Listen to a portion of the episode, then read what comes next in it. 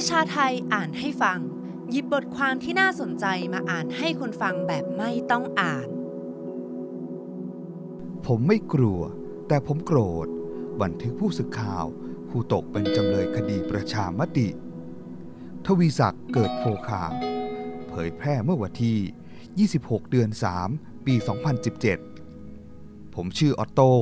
ทวีศักดิ์เกิดโพคา เป็นชื่อจริงอายุ 25 ปี อาชีพนักข่าว การมีอาชีพผู้สื่อข่าวเป็นความฝันของผม ตั้งแต่ที่ยังเรียนอยู่ในสาขาวิชาการเมืองการปกครอง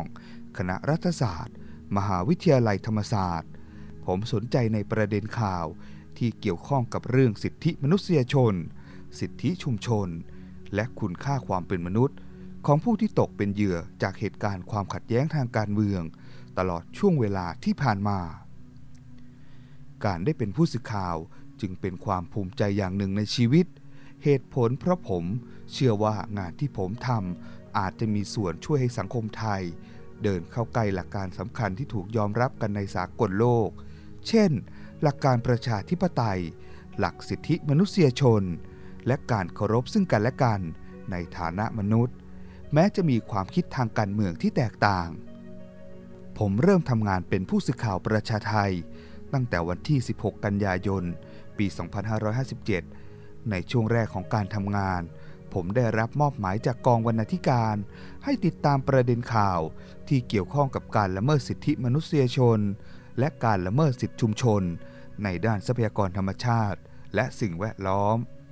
แต่หลังจากนั้นในปี 2559 ผมได้รับมอบหมายให้ติดตามข่าว การละเมิดสิทธิมนุษยชน ในด้านการเมืองเป็นหลัก โดยติดตามทั้งเรื่องการเคลื่อนไหวทางการเมืองของกลุ่มนักกิจกรรม การดำเนินคดีกับผู้ต้องหาคดีทางการเมือง และติดตามกระบวนการร่างรัฐธรรมนูญ รวมทั้งการทำประชามติร่างรัฐธรรมนูญ โดยข่าวที่เกี่ยวข้องกับการเคลื่อนไหว ในช่วงการทำประชามติ ร่างรัฐธรรมนูญนั้น เป็นภารกิจที่ผมได้รับมอบหมายจากกองบรรณาธิการให้ติดตาม เนื่องจากเป็นประเด็นที่สำคัญมากในทางการเมือง เพราะคือการกำหนดอนาคตของประเทศไทย ว่าเราจะเดินไปทางไหน จะเดินไปในทางใด อย่างน้อยที่สุด 5 ปี และอาจมากที่สุดถึง 20 ปี และแม้รัฐบาลคอสช จะประกาศว่า จะเปิดให้มีการออกเสียงประชามติร่างรัฐธรรมนูญ แต่ในความเป็นจริงแล้ว กฎหมายต่างๆ และการปฏิบัติหน้าที่ของเจ้าหน้าที่ทหารและตำรวจเอง กลับมีลักษณะของความพยายามจำกัดกรอบการรณรงค์ร่างประชามติ สิ่งที่ชัดเจนที่สุด คือการมีผู้ถูกจับกลุ่มดำเนินคดี ในช่วงของการเตรียมออกเสียงประชามติมากกว่า 200 คน โดยคนส่วนใหญ่ที่ถูกจับกลุ่มเป็นผู้ที่แสดงความคิดเห็นในทางสาธารณะ หรือแสดงออกด้วยวิธีการต่างๆ ว่า ไม่เห็นด้วยกับร่างรัฐธรรมนูญ รวมถึงนักข่าวซึ่งไปทำข่าวอย่างผม ยังถูกจับกลุ่มดำเนินคดีไปด้วย ผมถูกจับกลุ่มระหว่างปฏิบัติหน้าที่สื่อมวลชน เช้าวันที่ 10 กรกฎาคมปี 2559 กลุ่มนักกิจกรรมขบวนการประชาธิปไตยใหม่ เดินทางไปยังสพบ้านโป่ง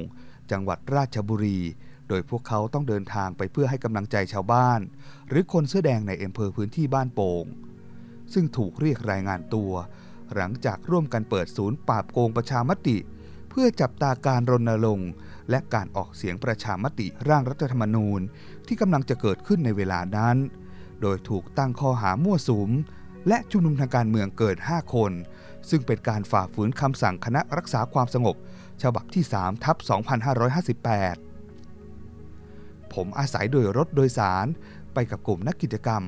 เพียงเพื่อจะรายงานข่าวเท่านั้น ไม่ได้มีส่วนเกี่ยวข้องกับการทำกิจกรรมให้กำลังใจ หรือการรณรงค์ใด ๆ ทั้งสิ้น ผมถูกจับกลุ่มโดยเจ้าหน้าที่อ้างว่า ผมนั่งรถยนต์คันเดียวกับนักกิจกรรม จึงมีเหตุต้องสงสัยว่า ผมเป็นหนึ่งในกระบวนการเคลื่อนไหวของนักกิจกรรม แม้ว่าผมจะชี้แจงยืนยันว่า เป็นผู้สื่อข่าวกับเจ้าหน้าที่แล้วก็ตาม ผมถูกสอบปากคำแจ้งข้อกล่าวหา และถูกควบคุมตัวถึงคืนที่สพบ้านโป่ง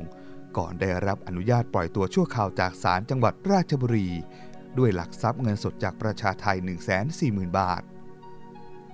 ผมถูกดำเนินคดีในฐานความผิดฝ่าฝืนพรบประชามติ มาตรา 61 วรรคสองและฝ่าฝืนคำสั่งคณะปฏิรูปการปกครอง ในระบอบประชาธิปไตยอันมีพระมหากษัตริย์ทรงเป็นประมุขฉบับที่ 25 เรื่องการไม่พิมพ์ลายนิ้วมือ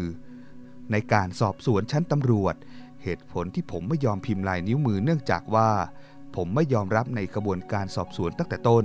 เพราะเจ้าหน้าที่ตำรวจไม่ได้ระบุก่อนหน้านั้นว่า จะจับกลุ่มหรือแจ้งข้อหาอะไรกับผม พวกเขาเพียงแค่บอกว่า เชิญผมไปพูดคุย เพื่อลงบันทึกประจำวันเท่านั้น ผมไม่กลัว แต่ผมโกรธ ในตอนที่ผมถูกจับกลุ่มผมไม่เคยรู้สึกกลัว เพราะรู้ดีว่าเราไม่ได้ทำอะไรผิด และที่สำคัญที่สุด ผมเองก็เห็นว่านักกิจกรรมที่ร่วมนั่งรถมากับเขาด้วยนั้น ก็ไม่ได้ทำผิดอะไรเช่นกัน เพียงแค่ในรถของพวกเขา มีเอกสารที่เกี่ยวข้องกับการรณรงค์ประชามติ และสติกเกอร์โหวตโน เพียงเท่านั้น แน่นอนว่าในประเทศที่เป็นประชาธิปไตย สิ่งเหล่านี้เป็นเรื่องที่ปกติธรรมดามากสำหรับการลงประชามติ ต้องมีการรณรงค์ให้ข้อมูล และแสดงออกความคิดเห็นอย่างอิสระ แต่สำหรับประเทศไทย เรื่องเหล่านี้กลับอยู่ในสภาวะยกเว้น ซึ่งผมเห็นว่าเป็นการแสดงความกลัวของฝ่ายรัฐ ที่พยายามควบคุมจำกัดสิทธิเสรีภาพของประชาชน รวมทั้งเสรีภาพของสื่อ ซึ่งเป็นสิ่งเดียวกัน ความรู้สึกที่เกิดขึ้นในวันที่ผมถูกจับกุมมันหลงเหลือเพียงแต่ความโกรธ เราโกรธ ที่ทุกครั้งที่ผู้นำรัฐบาลพยายามอ้างว่ากำลังนำประเทศกลับคืนสู่ระบบการปกครองแบบประชาธิปไตย แต่ในความเป็นจริง พวกเขากำลังทำสิ่งที่ตรงข้ามกันอย่างสิ้นเชิง การที่พวกเขาเลือกจะจับกลุ่มผมด้วย อาจจะเป็นเพราะหนึ่งในความพยายามควบคุมการนำเสนอข่าว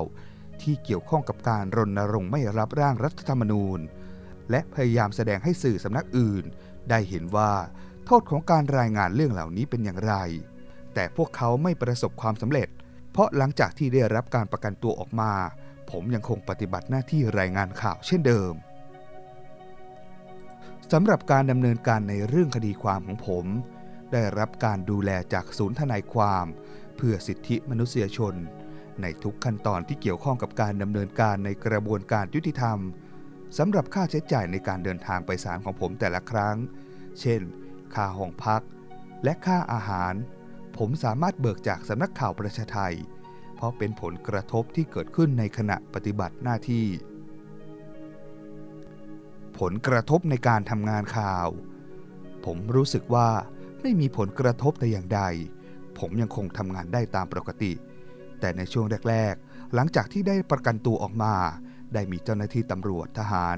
เข้ามาตรวจที่สำนักงาน โดยมีหมายค้นเพื่อตรวจหาเอกสารต่างๆ ที่อาจจะเกี่ยวข้องกับการรณรงค์ประชามติ แต่เจ้าหน้าที่ไม่พบเอกสาร การเข้ามาของเจ้าหน้าที่อาจจะส่งผลกระทบกับเพื่อนร่วมงานคนอื่นๆ อาจทำให้พวกเขาตกใจ หรือกลัว แต่ถึงที่สุดก็ไม่ได้มีผลกระทบต่อการทำงานของเราในระยะยาว นอกจากนี้ยังมีเรื่องที่ไม่ชัดเจนอยู่คือ หลังจากมีเจ้าหน้าที่มาตรวจค้นที่สำนักงาน คืนวันนั้นผมกลับไปที่หอพัก พบว่ามีรถของเจ้าหน้าที่ตำรวจ จอดรออยู่กว่า3ชั่วโมง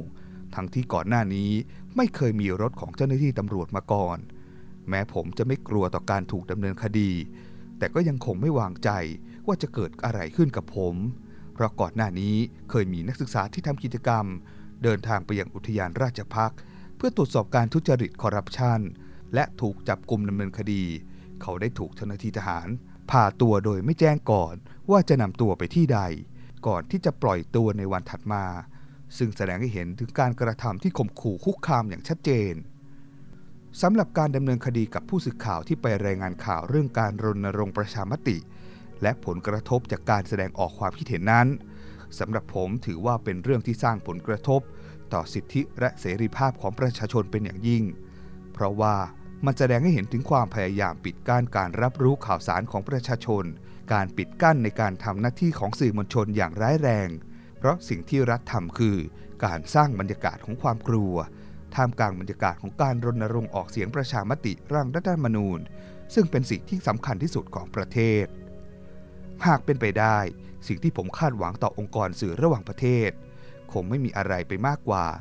การที่ช่วยกันบันทึกเรื่องราวที่เกิดขึ้นในประเทศไทย ในช่วงของหลังรัฐประหาร ไม่ใช่เพียงแต่เรื่องราวที่เกิดขึ้นกับผม